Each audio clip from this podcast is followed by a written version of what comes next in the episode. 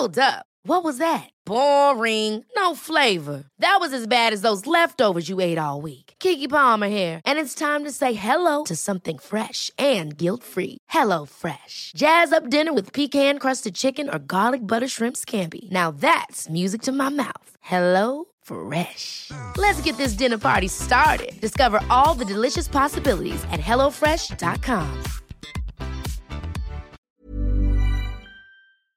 Välkomna till min filosofiska salong. Eh, Jag har bjudit in eh, Gustav Norén, artist, musiklärare nu för tiden. Ja, är jag artist nu? Jag tror inte det. Jag Är tror du inte det? Före detta Mando. Diao får man ändå säga, fast Alltså, jag det. tror jag pensionerad artist. Jag har tänkt på det begreppet, men just det där. Ja. Ja, är musiklärare. så... Jo, nu kanske jag är lite Men du- artist ja, i det här okej. sammanhanget. Faktiskt. Men nu är du inbjuden för att filosofera i alla fall och du har varit här många gånger. Det är väldigt roligt. När ja, du är här. tack.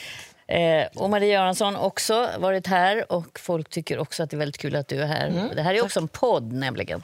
Ja. Eh, men nu vet jag inte, känner ni varandra? Nej, vi har pratat lite där ute Ja. och det var inte svårt att lära känna dig. Tror Nej, nej, det är Alltså, det är inte på djupet, men så här Då gick det ju bra. Ja, men det är Känner du till djupt. Marie? Ja, du vet, vi pratade lite om barn och Aha, sjukdomar. jo, vi och, kom och, in på det direkt. Ja, och jag, oh, jag kastar mig in ganska djupt på en gång. Så Ja. att mig känner du nog på djupet. Jag du vet det. vad jag har för skor, du vet Ja, ja, barn skorna jag har vi pratat om. Vi har pratat om ditt barn. Du umgås bara med en 11 månaders och jag med en 86-åring. Så vi är precis på samma nivå. Exakt på samma nivå. Ja, det, Ungefär. är vi. Ja.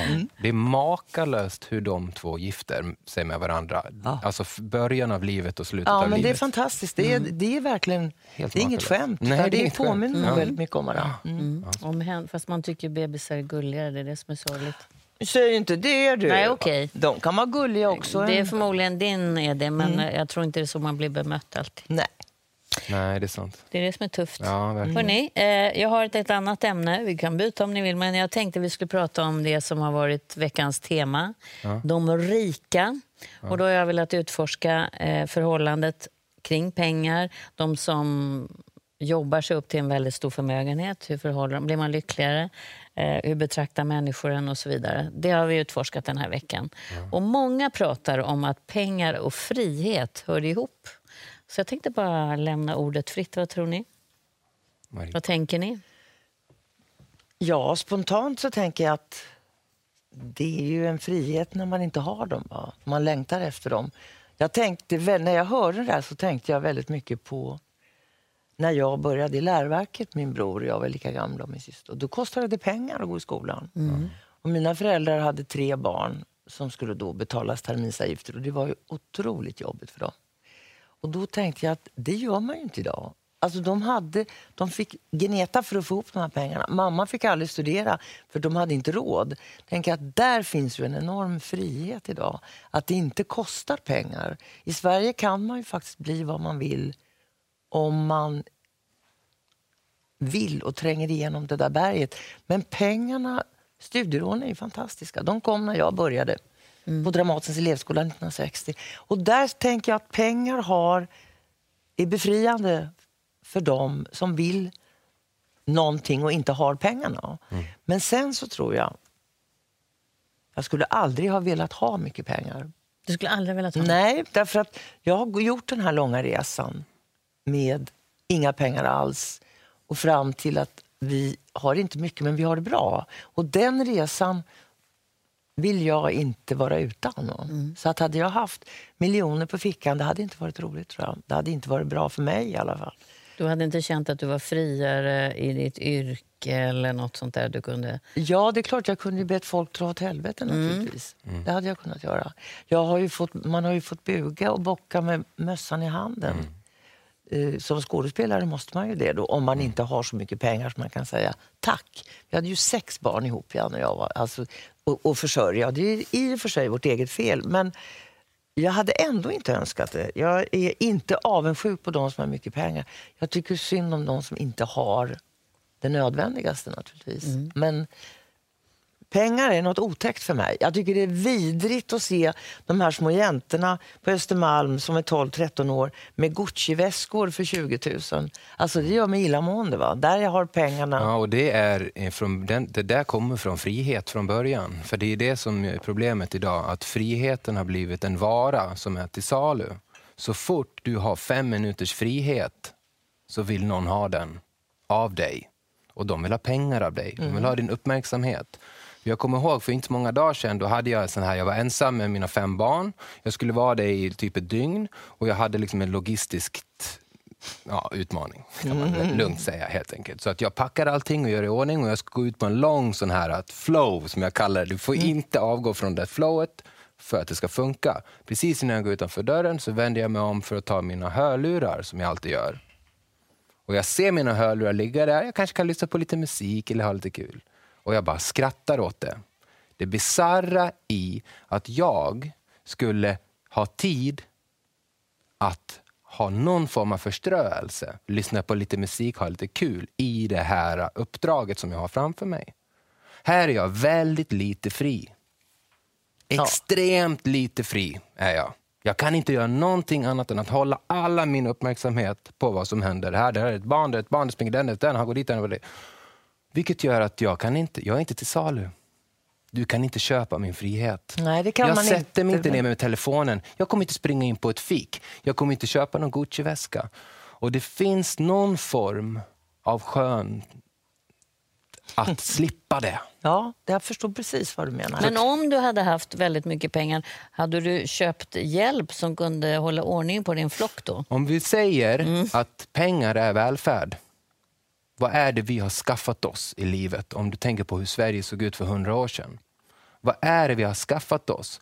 Vi har gjort oss av med alla de här problemen som vi har haft. Så vi slipper vara sjuka, så vi slipper jobba, så vi, så vi bara går ner på eh, affären och köper någonting så vi slipper hålla på med den här kossan och mjölka, gå upp sex på morgonen. Ja, fast det där gäller ju väldigt få egentligen. Jag menar De det. flesta sliter ju otroligt hårt med sin vardag. Va? Jo. Sen finns det ju ett, en liten procent som inte behöver det. Men även om man inte behöver mjölka kossan så måste man gå till sina jobb som inte alltid är så roliga. Och jag tänker jättemycket på vårdande personal va? som tar hand om barnen. Ja.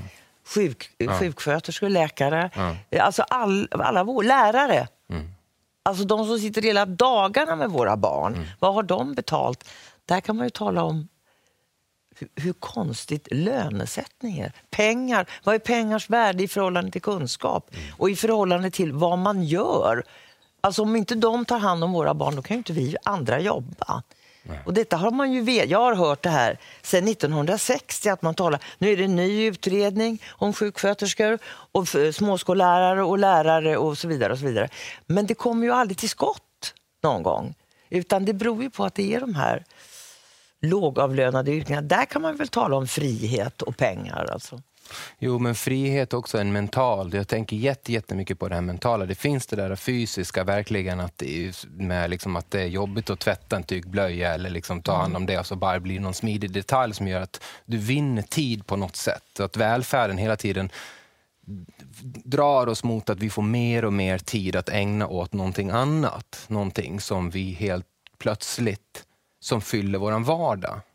Och när det, alltså det är det jag uppmärk, uppmärksammar idag, att det har blivit som de här prylarna, de här statusmarkörerna och vad du gör med din fritid och just telefonerna och datorerna och hur det suger vår frihet och hur, hur att det finns, jag skulle säga att det finns liksom en viskande frestelse i vår kultur. Ja. som så fort du... För att när du är, jobbar på äldreboendet och håller på med det här, då finns det inte en chans att du liksom... Ever catch yourself eating the same flavorless dinner three days in a row? Dreaming of something better? Well, HelloFresh is your guilt-free dream come true, baby. It's me, Kiki Palmer. Let's wake up those taste buds with hot, juicy pecan-crusted chicken or garlic butter shrimp scampi. Mm. Hello Fresh. Stop dreaming of all the delicious possibilities and dig in at HelloFresh.com. Let's get this dinner party started. Hey, it's Ryan Reynolds, and I'm here with Keith, co star of my upcoming film, If, only in theaters, May 17th. Do you want to tell people the big news? All right, I'll do it. Sign up now and you'll get unlimited for $15 a month in six months of Paramount Plus Essential Plan on us. Mintmobile.com slash switch. Upfront payment of $45 equivalent to $15 per month. Unlimited over 40 gigabytes per month. Face lower speeds. Videos at 480p. Active Mint customers by 531.24 get six months of Paramount Plus Essential Plan. Auto renews after six months. Offer ends May 31st, 2024. Separate Paramount Plus registration required. Terms and conditions apply if rated PG. Jaha. Alltså, det det är en ny film har kommit. Och du vet, du, är- du är inte med i den. Men så fort du kopplar av, då är du konsument. Men jag måste... Mm, för- ja, det, det är ju lite av ett... eh, Är det att vi sitter också och talar utifrån, det gör vi naturligtvis, ett välfärdssamhälle där vi har väldigt mycket av det som till exempel fattiga människor inte har. Mm. Då blir pengar ett sätt att bli fri från eh, sjukdomar, från elände, från problem. Då är det det som man har fokus på. Men vi har råd lite grann att sitta och prata på det här sättet, tänker jag. Ja, det har vi ju definitivt. Men eh, jag tänker på, eh, vi har ju från Borlänge och Borlänge har gjort en ganska intressant resa som eh, arbetarklassstad eh, med det ganska starka föreningsliv och det har varit mycket så här kommunhus och forum och Folkets hus och Folkets park och NTO och eh, liksom sådana föreningar. Och det har gått från det till att blivit en köpstad. Och jag vet att det är liksom som en, nästan som en diabolisk plan där arbetarna via fackföreningar har skaffat sig mer och mer och mer pengar. Och de här pengarna har liksom slussats in i affärer. Så de springer ut och in från Ikea Men hela varför dagarna. skulle de inte få göra det? Men När det är alla inte de här- som vill det, det är viljan att. Ja. Vill de det? Det är det som är frågan. Ja, vill det du det? är verkligen frågan. För jag vill tänkte- du ha en Gucci-väska? Det, det... Nej, jag vill inte ha det, men det finns ju. Det kanske finns en person som jobbar... Jag, kände, jag känner en person som känner en tjej Mm. som jobbade dag och natt i tio år. Hon blev 30 år och åkte till Paris och köpte sig en Gucci-väska. Mm. Och den, det var hennes, hon jobbade som sjukvårdsbiträde och det var det enda hon ville ha. Och Förstod, då- du, förstod du vad det var som låg i den där väskan? Ja, alltså det, var ju, det är ju som en tavla, kan man tänka sig. konstverk. Det är som ett konstverk. Jo, men ja. jag stod i en, i en kö nyss och skulle handla lun, lunch, mat på en livsmedelsbutik och det stod tio ungdomar med varsin low fat, no calorie, eh, no sugar energidryck i handen. Vill de ha energi? Vill de banta? Alltså de här unga människorna, 12, 13, 14, 15, Nej, men 16 de år. var ju påverkade självklart. Exakt. Men det är inget... Ja. Och det är liksom ett, är, liksom det tycker jag är faran här. Att så fort, när vi blir fria från allting, vi behöver inte vara sjuka, vi behöver inte oroa oss över det och vi behöver inte vara det. Vi har liksom arbetat bort det så vi har ett välfärdssamhälle där vi kan an, eh, liksom, göra någonting annat med vårt liv. Plötsligt är det någon där knackar på dörren och vill ha det här. Så att Din tid som är Ja, pengar. liksom, hur ofta ringer du till din mormor? Hur ofta går du och köper en sån här produkt? Mm. Liksom? Jag menar, de här, vad är friheten? Vad betyder den? Alltså, det, det är en, Ja, frihet är nog väldigt olika för olika människor. Vad är det för dig då när du tänker efter? Ja, alltså nu på ålderns höst så kan jag ju känna att, att det är klart att det är skönt att ha lite pengar så att man, att man har, pensionerna är ju dåliga, att man kanske har så att man kan hjälpa sina barn och barnbarn, man kan göra en resa. Men jag skulle inte vilja ha mer. Alltså, jag skulle inte vilja ha ett överflöd. Nej. Och jag tänker på min mamma som hade världens sämsta pension och inte kunde göra någonting, men hon hade två barn som hade det bra och kunde hjälpa henne. Men det kanske inte är så lätt att ta emot hjälp. Det var ju ingen frihet för henne. Men vi, jag har haft här under veckan eh, ett par som redan vid 25 års ålder bestämde sig för att de skulle bli fria, ekonomiskt själv, eh, fria helt enkelt. Så de har börjat spara och lägga upp en plan. De är 30 nu. Vid 40 ska de sluta jobba. Ja, det är väldigt egendomligt tycker jag, för jobbet är ju en sån otroligt stor del av i alla fall mitt liv. Mm. Jag kan inte föreställa mig, vad ska de göra? Rulla tummarna eller? och jobb är ju liv. Alltså, det är Ja. livet. livet består av jobb. Du kommer aldrig, alltid vara tvungen Men att göra då någonting. säger de att ja, men då, då blir det liksom så här, vad ska vi göra nu? Ja, men nu går vi på bio och där på bio så står det liksom en, en ja men då får du se en reklam som säger, eh, senast jag var på bio, då var det någon röst som sa till mig så här, du kan resa vart du vill När du vill. Mm, nej, konstigt. Alltså, det är som man har vänt ut och in på livet, tycker jag. När man Ja. säger att jag ska sluta vid 40. Ja, men vad då? Vad ska du göra då? Jag ska resa. Kan, man, kan, man har tid att göra allting i alla fall. Ja, och resan, jag, jag, jag tycker mycket, mycket det handlar om att du inte tar in dig själv som människa. Res inåt för guds skull. Res inte till Thailand, res till ditt Men, eget men Gustav, Thailand. det här att liksom. du eh, klev av Mando Diao, Mm. Eh, var det och du har många barn. Mm. Var det möjligt att göra det för att du hade pengar så du kunde göra det? Ja, men ekonomiskt är det ingen bra idé. Då är det bättre att, att spela på trisslotten och ska starta ett rockband och bli stjärna. Det är inte alls en bra idé. Då är det mycket, mycket bättre att, att gå kommunala musikskolan, utbilda dig till lärare och jobba som lärare för då har du en stadig lön och du, har en, du, har liksom ett, du blir anställd på ett riktigt sätt och du behöver inte hela tiden slita efter hur ditt utseende och du ska liksom, ha, prestera även liksom utseendemässigt och känslomässigt hela tiden. Utan du kan koncentrera dig på musik Fast det är ju vad du plan. gör mycket Ja, eh, och trivs med det. ja, det kan jag nog säga att jag gör. Men då, jag är ju... Jag gick ju en, en utbildning och har varit så att säga, statligt anställd på Dramaten med rätt låg lön, men varit ganska nöjd med det. va. För att jag har haft den här tryggheten för barnen och för mig själv och trivts med det jobbet. Jag har aldrig längtat efter dem. Jag har varit på privatteater och tjänat pengar, men mycket lite egentligen de här åren. Så att jag, jag kan känna att för mig har det där ordet lagom, att jag har vetat att jag har kunnat försörja mig inom rimliga gränser. Då. Men att man skulle sluta jobba vid 40 och ha en liten säck med pengar, det är obegripligt för mig. Alltså, för livet är, livet är jobbet De vill inte vara eh, bundna till 9 till 5 och tycker att det är slöseri och eh, så förklarar de det, utan ska ägna sig mer åt eh, sina hobbysar. Mm. Ja, men det, det, det är som sagt är liksom sina hobbys och sånt där. Det, det jag är rädd för bara, det är liksom att det inte är dina hobbys. Eftersom om du inte är medveten om att din vilja ständigt är till salu och din fritid är och din frihet är en vara som folk vill ha och att folk jobbar dygnet runt med att försöka påverka dig i olika fall. Liksom. Om du inte är medveten om det, då kan det vara en fara att hamna i en situation i 40 år. För det innebär ju att du till slut mår ganska dåligt som människa. För du känner dig otillräcklig. För att jag är inte på en strand på Barbados just nu. Och du är inte på någon cool festival just nu. Och du är inte där, där alla ska vara just nu. För jag tycker vår kultur hela tiden är så här, var ska man vara just Men nu? du talar Hur om ska man- ungdomar. Älskade Gustav, du är 30, vad är du? 37 år, Mm. 36. Du är en ung människa, jag är en gammal människa. Jag pratar om. Borlänge ungdomar, för det är det enda jag, umgås förstår- med. Men alltså för mig är det här... Jag går aldrig omkring och längtar efter att vara på en strand på Barbados. Jag tycker en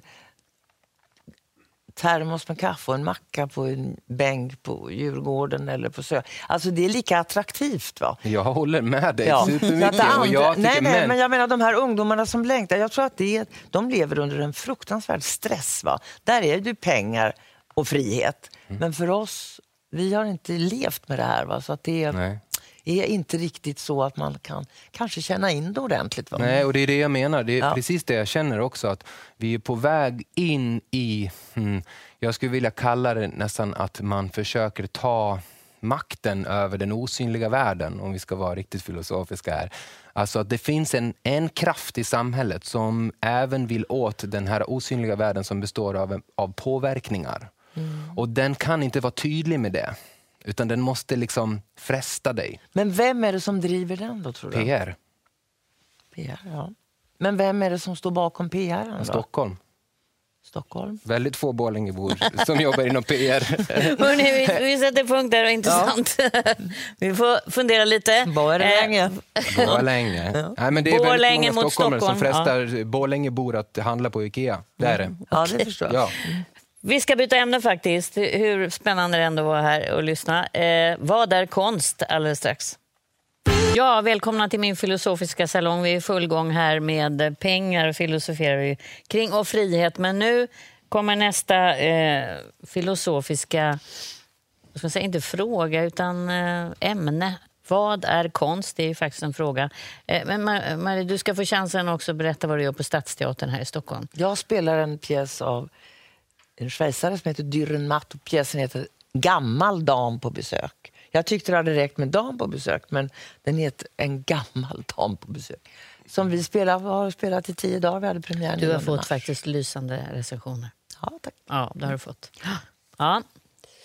Och du ska flytta till... Ja, exakt. Jag är aldrig, aldrig aktuellt med något längre. Det är helt Oh, du ska flytta till Borlänge ju. Ja, det ska jag göra. och faktiskt. musiklärare. Ja. Jo, det är sant. Men du har Eh, ju frivilligt hoppat av. Ja, faktiskt. Och jag är ju ständigt aktuell Ja, för mina nära och kära. Mm, det är Hela klart. tiden. Mm, och alla längtar efter att du ska också skriva låtar och sjunga. Men, Men det gör jag varje dag. det gör du varje Ja, dag. jämt. Ja. Vad är konst? ja, precis. Ja, alltså Mm, jag, jag jag, jag, det. jag slog upp konst Ja. För att se. Och då skriver man ju bara om tavlor som hänger på väggarna. Mm. Och det är jättefin konst. Men jag tycker kanske att konst för mig, kortfattat, är någonting som finns så att man ska orka överleva. Det är ju något som är fullständigt livsnödvändigt. Det finns många sorters konst. Musiken är väl den kanske mest... Ja, det är olika, men författare, alltså, böcker, måleri, dans, teater. För Underbart. att man ska överleva. Ja, att man, jag tror inte att vi överlever utan och jag tror att vi har för lite. Jag tror att 50 procent av mänskligheten borde syssla med någon form av konst för att få balans på det här.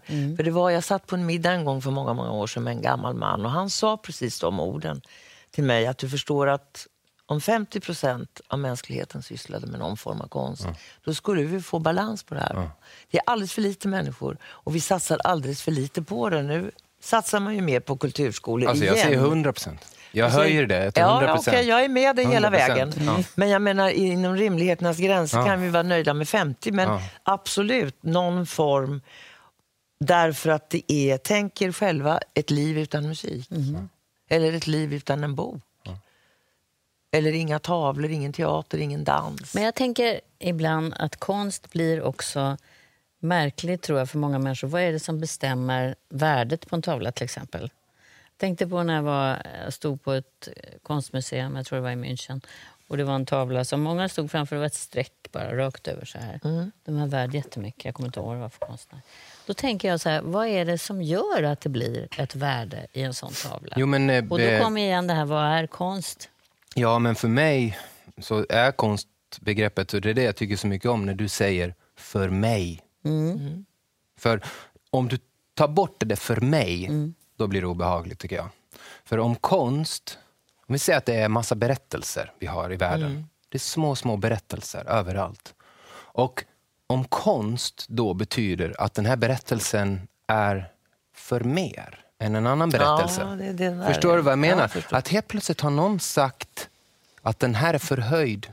Och i vilket syfte har du förhöjt den här berättelsen över andra berättelser? Om det syftet är självförhärligande och tjäna pengar, då tycker jag att det är ett ruttet begrepp.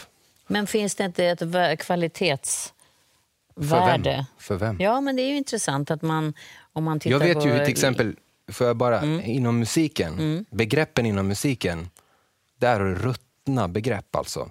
Superrasistiska till exempel. För vem bestämmer vad någonting ska kallas? Det finns stilar som heter funk, blues, rock'n'roll, boogie-woogie, hiphop, hip som happ, hiphop. Det är liksom från början öknamn. Liksom som att man har retat en musikstil. Och sen, vem har satt de här namnen? Det är inte svarta artister. Jag har bara tagit svarta musikstilar här. Det är inte svarta artister, utan det är vita journalister som har benämnt andra kulturer och sagt att det där är lite si och det är lite jazz och det är lite hmm och det är lite så. Liksom. Och sen det... vita begrepp, till exempel klassisk musik, romantisk musik. Eller inom populärkultur så har du begrepp som indie-pop. Självständig. Alltså det är liksom förhärligande begrepp. Och om konst är ett förhärligande begrepp, gå hem och titta i din eh, boksamling och se om du hittar så många kvinnor, fattiga, från andra kulturer, Afrika, arabvärlden, men, men visst kan man bedöma kvalitet? Absolut, det kan ett, man eh, Ja, men vem bedömer kvaliteten? Jo, men det får ju var och en göra. Jag kan ju då till exempel tänka mig att jag kan vara ganska bra på att bedöma när det gäller teater. Mm. Vad jag tycker om och vad jag tycker är bra.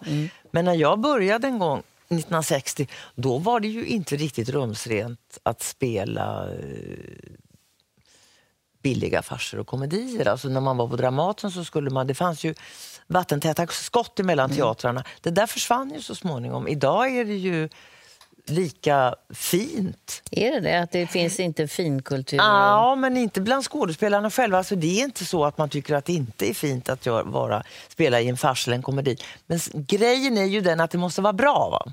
Det är det. Och vem bedömer det? Ja, det ska jag ju be att få bedöma själv om jag går och tittar. Mm. Sen kan det ju sitta någon bredvid mig och säga det här är det absolut bästa jag har sett. Mm. Och jag tänker, det är en idiot. Hon förstår ingenting. Men det där får ju var och en ta hand om själv. Va? Sen är det ju så att det finns ju recensenter, de måste ju finnas. De måste ju få skriva vad de tycker. Vi kan ju inte censurera dem. Men har det blivit ängsligt på grund av att det har blivit lite grann... P- att man ska tycka på ett visst sätt om vissa saker? Eh, Jag tycker Och inte då det blir riktigt. kon- konsten inte, kanske begränsad? Ja, det kan det väl göra. Men jag tycker inte att det finns kvar den här stämpeln att allting som görs dramatik på Dramaten är fantastiskt fint. Tvärtom, jag menar det finns en väldig kritik även mot det. Va? Och det finns ju också människor som upplever musikaler till exempel, revyer och så vidare och farser som väldigt underhållande och väldigt bra. Så jag tycker inte att, jag tycker det var värre förr. Men varför är det alltid... Jag förstår att det finns fin och finns ful kultur, men det är därför jag menar att det är så viktigt att du säger att det är inom dig. Ja, För att om du ska säga till någon annan att den är fin eller ful, Mm. och den får inte säga till dig om du är fin eller ful. Och helt plötsligt så har du liksom superhomogen grupp som har vunnit Nobelpris. Mm. Och varför då? Ja, kolla på akademin. Eller förstår du, kolla på hur den ser ut. Kolla på hur... Vem äger beskrivningarna? Vem har tolkningsföreträde i vår, i vår värld? Jag har det, Ja, när det gäller mig. Men, men problemet är att det är fåtal upplysningsländer i norr, Mm. här i västvärlden, som bedömer hur andra är. Och de bedömer inte hur vi är och säger det är inte en indier som har kommit på begreppet klassisk musik eller indiepop. Men det är en indiepoppare som har kommit på begreppet hiphop som har skrivit den första eh, artikeln. Så det finns en enorm fara med att lita på begreppen som konst om den som kommer på begreppet har ett självförhärligande syfte med det. Men om man ska prata om det här vad konsten betyder för oss. Ja, berättelsen då? Ja, att man tar berättelsen till exempel, så tror jag att den, alltså den har... Titta på barnet med sagan till Jag exempel. menar det. Alltså det, de ögonen på ett barn när en saga läses, det, då förstår man ju hur otroligt viktigt det är. Men du ska med se mina ögon när barnet skrattar. Ja, ja visst. Så det är också en berättelse. Det är också och det är också berättelse, ja. konst. Ja. Men varför inte det benämns som konst? Därför att ingen kan tjäna pengar på det. Så om, om det är pengarna som styr, då kan, är det inte lika konstigt varför de här länderna benäm, äger benämningarna om det är självförhärligande syfte och syftet är att tjäna pengar. Men Marie, är det så att det- är, det är ju väldigt subjektiva bedömningar som får stor betydelse? Recensenter till exempel. Jo, det är det ju, men samtidigt så har jag ju lärt mig med åren att man kan ju inte börja censurera dem. Och alltså, då blir det ju... Det är ju en självständig konstart det också att vara recensent. Och skriver inte de...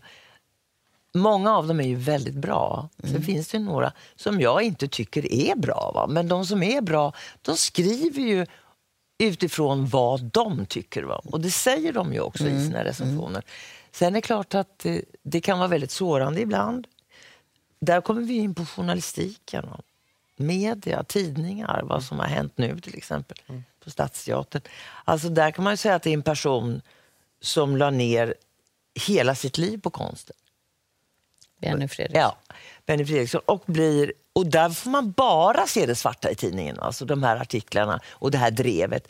Det andra positiva, det finns inte med. Va? Det är ingen som ställer upp med och då blir det ju en skev bild. Va? Och där tycker jag väl kanske att, att vi har en... Ja. Nu, nu säger man alltid negativa saker om sociala medier, men det är kanske där det kan komma fram en variation. Ja, nyanser. alltså på ju, just de här me medierna som kommer nu, eh, där du inte behöver gå via de här instanserna Nej. av vita, rika gubbar som ska bestämma om Mm. du är okej eller inte. Ju mer vilt blir det ju och ju mer f- jämnt blir det ju. Ja. Och jag, hur ska du och, eh, liksom, lokalisera dig själv i den här osynliga världen av beskrivningar? Och jag har alltid någon som jag hela tiden tittar på och jag är från Borlänge och jag är väldigt, bor väldigt nära en älv. Och jag har alltid sett på hur vatten beter sig. Gustav, Ja. Det blir sista Jaha, förlåt, ordet. förlåt, förlåt, förlåt, men det var en väldigt ja, ja, bra alla fall, metafor. Ja, för den, vatten är bra på att jämna ut, så följ vattnet. Ja. Hörrni, tack för att ni kom. Tack. Eh, Trevlig helg. Och fortsätt att tänka på det där. Tack detsamma. Nu ska jag Ever catch yourself eating the same flavorless dinner three days in a row? Dreaming of something better? Well, HelloFresh is your guilt free dream come true, baby. It's me, Gigi Palmer. Let's wake up those taste buds with hot, juicy pecan crusted chicken or garlic butter shrimp scampi. Mm. Hello Fresh. Stop dreaming of all the delicious possibilities and dig in at HelloFresh.com. Let's get this dinner party started.